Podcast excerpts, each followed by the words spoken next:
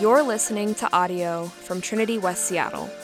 For other resources, more information about this sermon series, or to connect with us, visit our website www.trinityws.com. Please stand or remain standing for the reading of God's Word. My name is Tina Grays, and I'll be reading from Matthew 16, 13, 23. Now, when Jesus came to the district of Caesarea Philippi, he asked his disciples, Who do people say the Son of Man is? And they said, Some say John the Baptist, others say Elijah, and others Jeremiah or one of the prophets. He said to them, But who do you say that I am? Simon Peter replied, You are the Christ, the Son of the living God. And Jesus answered him, Blessed are you, Simon Barjona, for flesh and blood has not revealed this to you, but my Father who is in heaven. And I tell you, you are Peter, and on this rock I will build my church, and the gates of hell shall not prevail against it. I will give you the keys of the kingdom of heaven, and whatever you bind on earth shall be bound in heaven, and whatever you loose on earth shall be loosed in heaven. Then he strictly charged the disciples to tell no one that he was the Christ. From that time, Jesus began to show his disciples that he must go to Jerusalem and suffer many things from the elders and chief priests and scribes and be killed, and on the third day be raised. And Peter took him aside and began to rebuke him, saying, Far be it from you, Lord, this shall never happen to you. But he turned, to, turned and said to Peter, Get behind me, Satan. You are a hindrance to me for you are not setting your mind on the things of God, but on the things of man. The word of the Lord. You may be seated.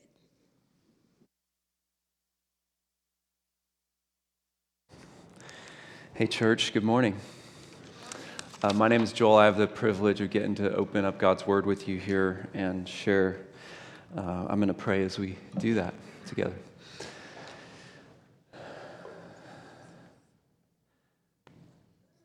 God, we thank you that you speak to us through your word.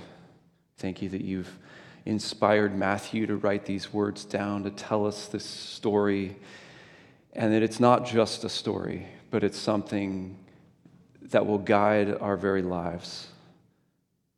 Would you, Lord, just reveal the truth that is found here and allow that truth to transform our hearts? Holy Spirit, we invite you here. Come, speak to us. And as I share, God, I pray that the words of my mouth and the meditations of my heart would be pleasing to you. Asking all this in the name of Jesus. Amen. For those of you who are just joining us, who have never been a part of Trinity before, haven't been here in previous months, We've been in a series in Matthew's gospel now for several years, off and on. In fact, if you can believe it, it's number sermon number 66. and we're barely a little more than halfway through this book. So buckle up. We got a lot more to go. Um, and I trust that you're enjoying it as much as I am. I've just been so blessed by Matthew's gospel. And we've called this series Upside Down Kingdom because it's about Jesus' kingdom coming to earth. And, and we're hoping and praying that through this series we would become upside down kingdom people. That as God works in us and as God works through us, the world would be one step closer to heaven. Our relationships would be one step closer to heaven. Our workplaces, our governments, our marketplaces, our homes would be one step closer to heaven. So that's our hope and our prayer. And as we get started in uh, the, the subject that we're going to be looking at for today and, and this story, these two stories, I want to just see has anybody here ever had the joy of being present when a toddler takes their first steps? Anybody? A number of you. Yeah. I, uh, I'm trying to remember if I've seen my niece's first steps. I was there, I think, the day that she took her first steps, and then, of course, many of my kids. Uh, but if you've experienced this, you know that there's just all kinds of anticipation because the kid has been crawling, they've been beginning to stand up and lean on things, right? And, and you're kind of waiting for this to finally happen after weeks or months of trying. And then finally, with an adult just a couple of feet away, just close enough, right? They go out and they, they embark on their maiden voyage. And, and you can see their face light up when they do, right? Just a huge smile. They're on cloud nine, like, what am I doing? This is incredible. I can't believe it, right? Here's a little video of a kid doing it. Take their first steps. It's so I think it's so for cute. any parent. But wait until you see how happy this toddler is to reach that milestone. Okay.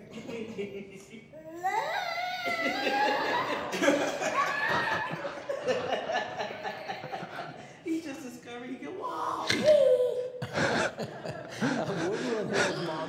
Is there any greater joy than that in the whole world? I don't think so, right? But you know what? A toddler's first steps often precede what? Their first fall, right? And, and before you know it, they're not smiling, they're screaming. and there's this shift that's happened in their life. Yet within just a few minutes or, or maybe a few hours, they get back up, and what do they do? They try again. They go again. Because the only way anyone learns to walk is by falling. You got to fall. And so often, we want to imagine a Christian life that exists without falling. We would like to uh, imagine a Christian life where we don't fail we want to imagine a Christian life where we choose to follow Jesus, and then from that point on, it's all sunshine and roses, right? But we, anyone who's followed Jesus for five minutes, knows that is simply not the case. Amen? Like Peter, we all fail. Like Peter, we all fall. And, and more than that, the Christian life is patterned after the life of Christ, one that includes suffering includes death before it includes resurrection. And to want to grow without struggle, therefore, is to want a Christ without a cross. And this is the exact problem that Peter has in today's story. He confesses Jesus as the Christ, as the Son of the living God, but he has a vision of a Christ that could save us without suffering and dying. And in the process, he has the second biggest failure of his life after where he denies Jesus three times. And, and, and what does he do in this story? Peter rebukes Jesus. But he'll get back up. We won't see it in this set of stories. Peter will get back up and he will keep walking. And, and so, the big idea that I'm hoping to draw out of these stories today is first, just that Jesus is the Christ, the Son of the living God. That's transformational truth. But because of that, we return to faith even when we fall. So, let's see what this has to say to us. The first question that Jesus asks his disciples, the way the story kind of begins, is Who do people say that Jesus is? Verses 13 and 14. Now, when Jesus came into the district of Caesarea Philippi, he asked his disciples, Who do people say that the Son of Man is? Son of Man is Jesus' favorite self designation. He's just talking about himself. Who do people say that the Son of Man is? And they said, Some say John the Baptist. Others say Elijah, and others Jeremiah or one of the prophets. So they've gone from the district of Galilee down into the region of Caesarea Philippi. It's a town about 25 miles away from the Sea of Galilee and even further from the God of Israel, because it's a town that had been dedicated first to the regional God of Baal and then later to the Greco Roman god called Pan. And then most recently, the town had been dedicated to the empire god, Caesar. In fact, uh, its name had recently been changed to Caesarea Philippi by one of the sons of Herod the Great. His name was Philip the Tetrarch. So he named the town after Caesar and himself in order to honor himself. Very humble guy, as you can tell. A very subtle thing to do, right? So, why, why is it that this is the place that Jesus asks this question? Why does he choose to reveal his true identity in this place? Well, most likely, he was contrasting himself with all of those false gods. He was using this as a place to show how he would be different than all of these false gods. And he also chose to do it because it's a private place. He's there now with his disciples they're far removed from all of the crowds and all of the controversy, and they can just have a private conversation. And his disciples respond to him. They answer the question that people seem to think that Jesus is merely a prophet. Now, was Jesus a prophet? Well, absolutely he was. But even Muslims and Jehovah's Witnesses believe that. How is Jesus different from these prophets that are listed here? John the Baptist, Elijah, Jeremiah, or really any other prophet. We're going to actually find out how he was different in a moment with Peter's confession. But before we get to that, I, I want to just kind of do this exercise along with Jesus' disciples. It's such a great question. Who do people say Jesus is? What an interesting question. Have you thought of that before? Who do people in Seattle uh, say Jesus is? Do you know how people in Seattle would answer it?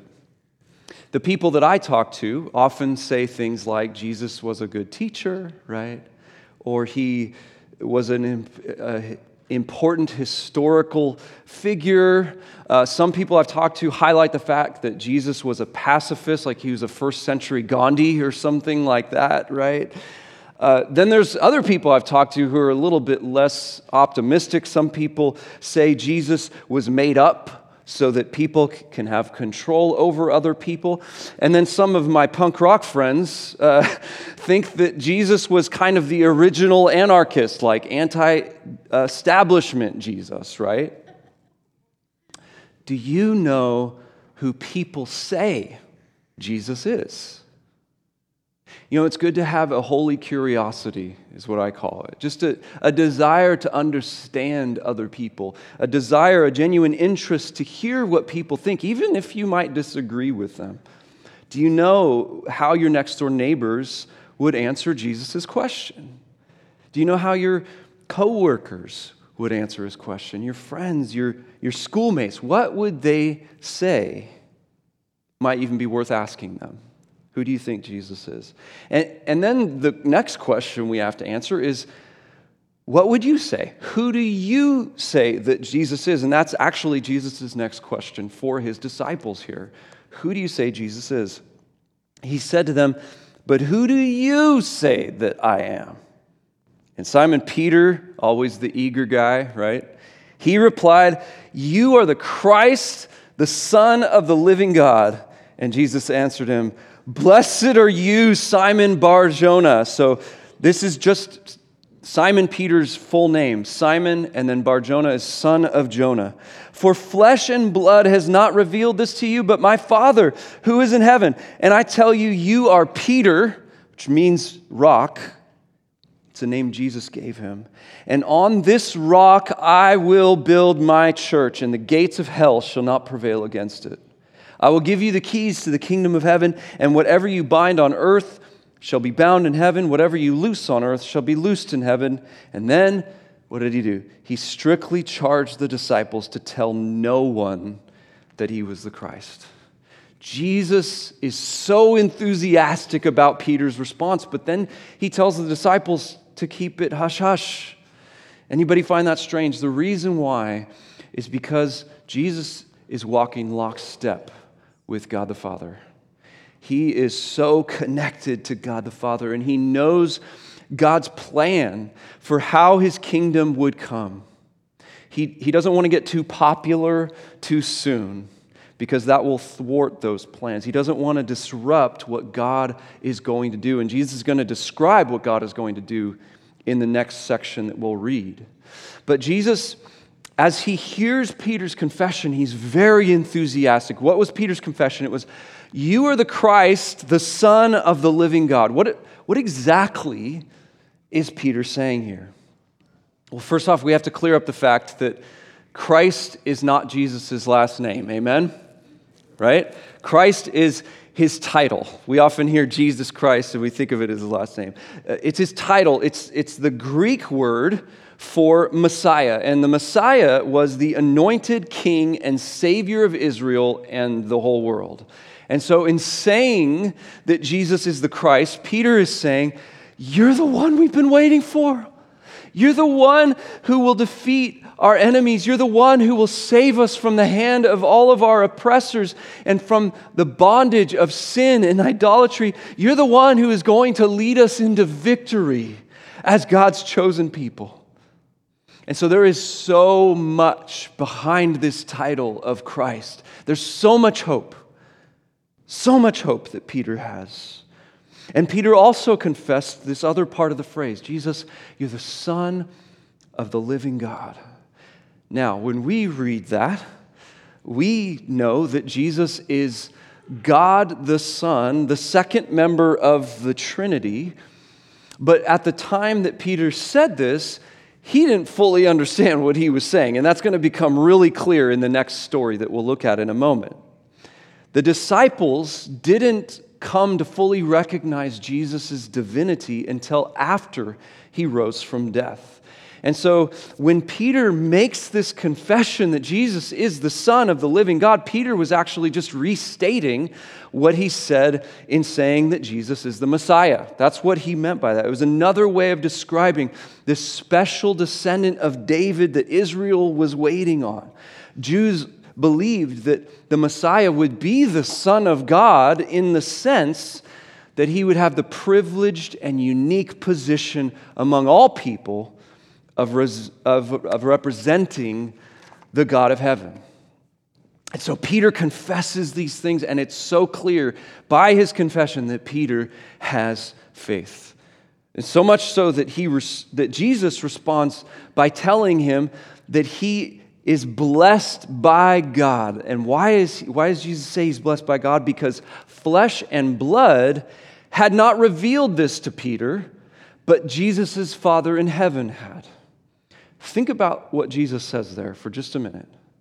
Flesh and blood has not revealed this to you, but my Father in heaven has. What does Jesus mean by flesh and blood had not revealed to this to him? What, what flesh and blood is Jesus talking about? He's talking about his own flesh and blood. Jesus is telling Peter, You have seen me, and you've watched me perform miracles, and you've watched me teach with power, and, and, and you've been around me all of these years, but that's not why you believe. After all, there are a lot of people, in fact, thousands of people, who have observed Jesus in the flesh and still didn't believe. Jesus is telling Peter, You believe because God, our Heavenly Father, has revealed my true identity to you. That's what he's saying. Why is that so important? Because here we are, thousands of years later. Jesus is not standing in front of us in flesh and blood. And even if he were, many of us wouldn't believe. That's what Jesus is saying. Belief does not come by seeing with eyes of flesh but through eyes of faith. And so I want you to think about that for just a minute. Do you have eyes of faith? What's your answer to Jesus' question? Who do you say that I am? Peter clearly has eyes of faith. At least he has some faith, right? But, but before we get to his colossal failure that we're going to look at in a moment, we need to digest a bit more of how Jesus is responding to him because his enthusiasm leads Jesus to tell Peter all that his faith was going to produce. Here's what he says He says, On this rock I will build my church. He says, The gates of hell shall not prevail against it. He says, uh, I will give you the keys to the kingdom of heaven. Whatever you bind on earth shall be bound in heaven. Whatever you loose on earth shall be loosed in heaven. All of that because of what Peter has just said. So let's unpack that for just a moment. Is Jesus saying that Peter would be the first pope? Anybody read that and go, man, I see it so clearly now. Obviously, he's saying that Peter's going to be that, that first bishop of Rome with unique and supreme authority. Isn't that what he's saying? No. Probably not surprising to hear me as a Protestant say, no, that's not what he's saying. But that's not what he's saying. Just read it for yourself. Is Jesus saying, though, that when we get to the pearly gates of heaven, Peter would have to let us in? Uh, no, no. Okay, th- then what is Jesus saying to Peter? He's saying that Peter would be what the early church called an apostle. It's very simple. That's what he's saying. Peter would have the authority as an apostle to speak on behalf of heaven. That's what Jesus meant by having the keys to the kingdom, that, that, that the apostles, that Peter would be like stewards of the kingdom. They'd be in charge of it. And for, just to be honest, all believers are stewards of the kingdom. If you're a Christian, you are, and, and I am. But Peter's role would be unique among all of us. Uh, there were only 12 apostles, 13 if you include Paul. And they had unique authority on earth to determine God's will from heaven. That's what is meant by this binding and loosing. It's weird language to us, but it's the language that they would have used for rabbis who are interpreting the scripture and saying, This is what God means, this is what you are to do and what not to do. And in a sense, this is Jesus' prediction that after he ascends into heaven, after his resurrection, and he sends his Holy Spirit, that the apostles would go on then to write our New Testament books, that they would then be the first leaders in God's new community called the church. And that, friends, is incredible. Peter receiving this news is probably just kind of trying to wrap his mind around it like, whoa what just happened? He must have felt like he was on top of the world. He's this fisherman from Galilee, right? And here he is now. He just got promoted to the second highest degree of power on earth after Jesus. Just try and imagine that transition. Imagine what if that happened to you, right? You know, you're working the line at Chipotle, right? And then all of a sudden, God comes to you and He says, You're going to be the president of the United States and China and India and Brazil and South Africa all at once what would you do? What would you do with all of that power? Now, of course, the power that Peter has just been given, it, it does have political implications, but it is not political in nature. It has to do with God's kingdom, which actually transcends all political powers, all governments, all secular human power. It has to do with his church, his, his people. And you know what Jesus says here in this prophecy to Peter? He says, I will build my church. Now, ultimately, he's telling us the church belongs to him. And that's because the church isn't a building, it, it's not an institution, it's not a club, right? It's not a business, it's God's kingdom people. It's those of us who belong to Him through faith, which is part of why, friends, we have to be careful when we take possession of the church. When we say things like, my church, right? And I don't want to overstate my case, don't hear me wrong. I think it can be perfectly harmless to say, uh, this is my church, of course. But some of the most dangerous and damaging words that have ever been spoken by anyone besides Jesus is, I will build my church. Anybody ever hear someone say something like that?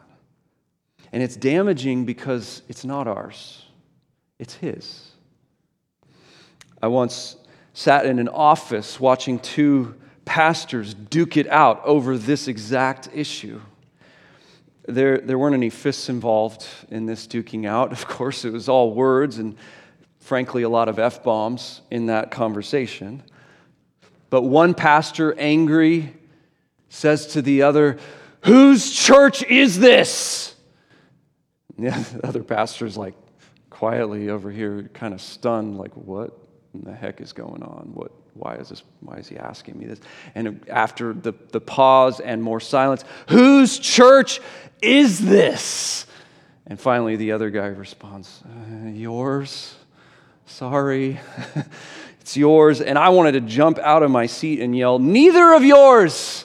It's neither of yours. It does not belong to you. Of course, I didn't because I was a coward. Um, but you know, this sort of talk, it's the clearest sign that someone is abusing their power in Jesus' church. It's my church. But you know, here's the good news it's also the clearest sign that their power will come to an end. Because what does Jesus say here? He says that the gates of hell or the gates of Hades, the gates of death, will not prevail against his church. Amen? In other words, what he's trying to get at is that the church will never die, it will go on forever. Which is encouraging news because we see some pretty horrible stuff go down in churches. Some that's far worse than the story I just told. And people doing things in the name of Jesus as a result of their sinfulness and their taking, uh, abusing their power, taking a wrong hold of Jesus' church. Those churches then go shrink, right? Sometimes they close. Sometimes we might use the term they die. And yet, while we see churches fail to be all that Jesus has called us to be, we see church buildings vacated, we see movements dissipated. But for those who truly belong to Him, who truly love Him, the church will live on. Amen?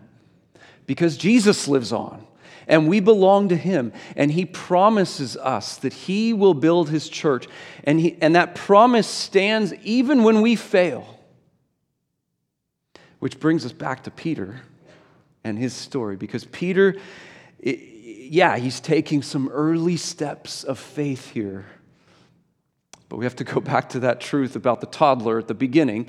The only way you learn to walk is by falling and here's what happens and Jesus, it happens as Jesus is telling the disciples how he's going to prove that he's the Christ. Here's what he says.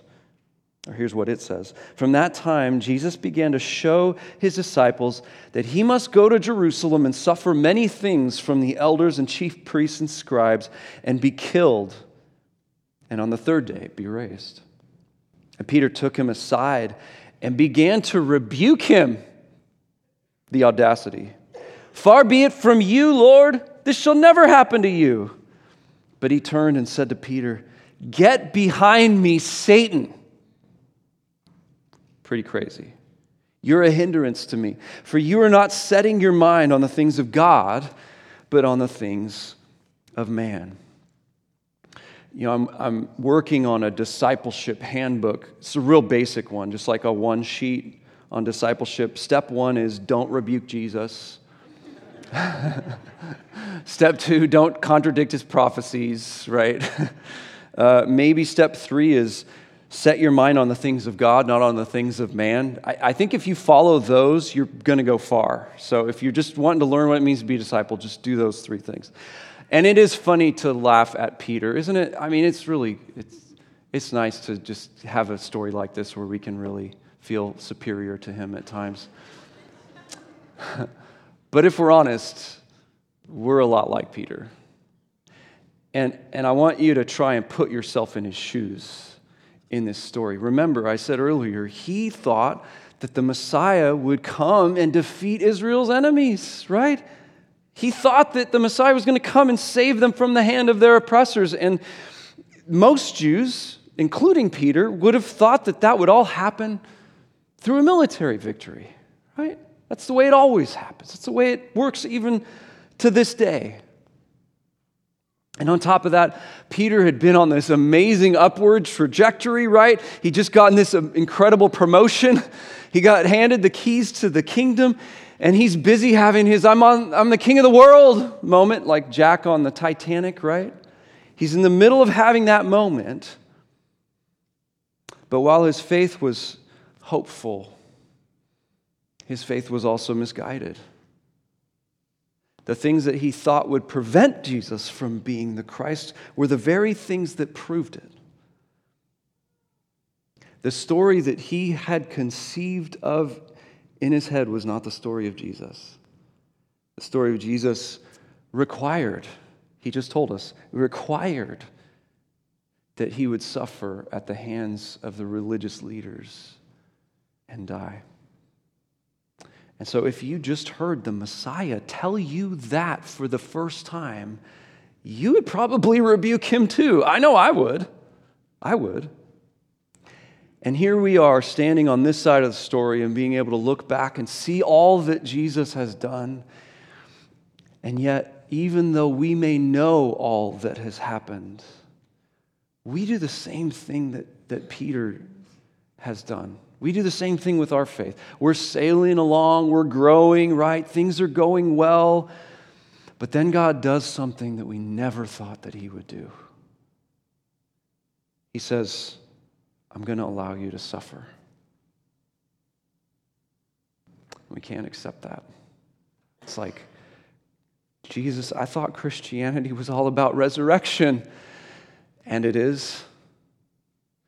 But on this side of eternity, it has at least as much cross as it does resurrection.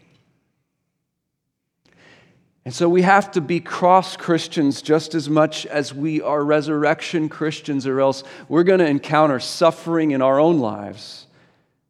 And we're going to want to rebuke Jesus as well. And in doing so, what we're saying is we want a crossless Christianity. Do you want a crossless Christianity, a crossless Christ? so your life is, is only triumphs, right? And, you know, everybody likes you, and, you know, you always get the, the job promotion, your bank accounts are always full, the people that you love are always healthy.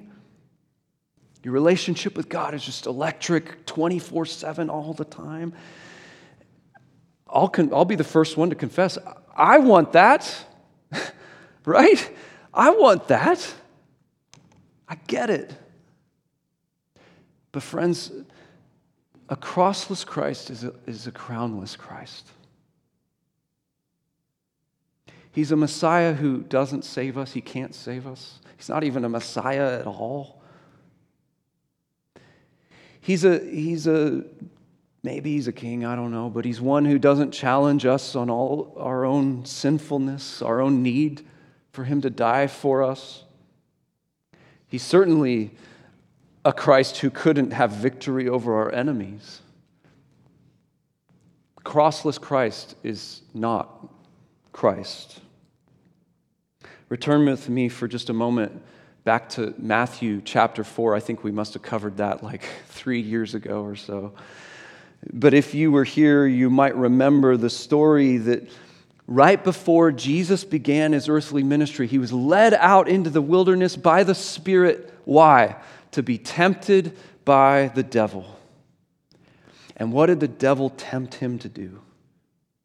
He tempted him to avoid the pain of the cross, to shortcut the path to becoming king. And friends, that's what we do. That's what we make of Jesus when we try to avoid the pain that God has ordained for us. Like, God, you can't do this to me. I'm not supposed to suffer. And that's like saying to Jesus, You can't go to the cross. You're not supposed to suffer. And so Jesus, man, he, he knows what he's supposed to do. And, and he has a strong rebuke for Peter, the strongest rebuke. Get behind me, Satan. Can you imagine getting called Satan by Jesus? you don't want to get called Satan. That is like the greatest insult that you could ever have from him. But Peter is a stumbling block to him, he says, a hindrance. By telling Jesus not to suffer and die, he's getting in the way of Jesus' calling. And ultimately, he's getting in the way of God's plan for all of humanity. In doing so, Peter is, is in partnership with the adversary, with the accuser, the one who tempted Jesus out there in the wilderness. Peter is tempting Jesus to do the same thing that Satan did to seek a crown without a cross. And so Peter, he was walking, but man, he just falls flat on his face here. A minute ago, he was soaring up into heaven, and now he's hanging out down in hell. That's what's happened. But I want you to notice something. Notice how Jesus responds to him. He rebukes him, but he doesn't reject him. Jesus doesn't curse him, he corrects him. Even though Peter is in league with Jesus' greatest enemy, Jesus doesn't reject him. He helps Peter to see that his head is in the wrong place. He says, You're not setting your mind on the things of God, but on the things of man. The things of God, friends, are always bigger, they're always better than what we can see, than what we can imagine, including when he ordains suffering. And so Jesus uses this as an, a discipleship opportunity for Peter. He doesn't give up on Peter. Do you see that? And I want you to see that because I don't want you to think for one minute that God will give up on you. Just because you suffer, maybe. Just because you fail. See, God is so gracious and He is so kind that He knows that we can't learn to walk without falling. And He loves us anyway. Don't make the mistake of thinking that if you truly have faith, then you will never fail. You will fail. Amen? you will. We will. I will. But that's exactly why Jesus suffered and died. So that at our lowest, He would be there to catch us when we fall. And so, knowing that, we get back up and we keep walking. Let's pray.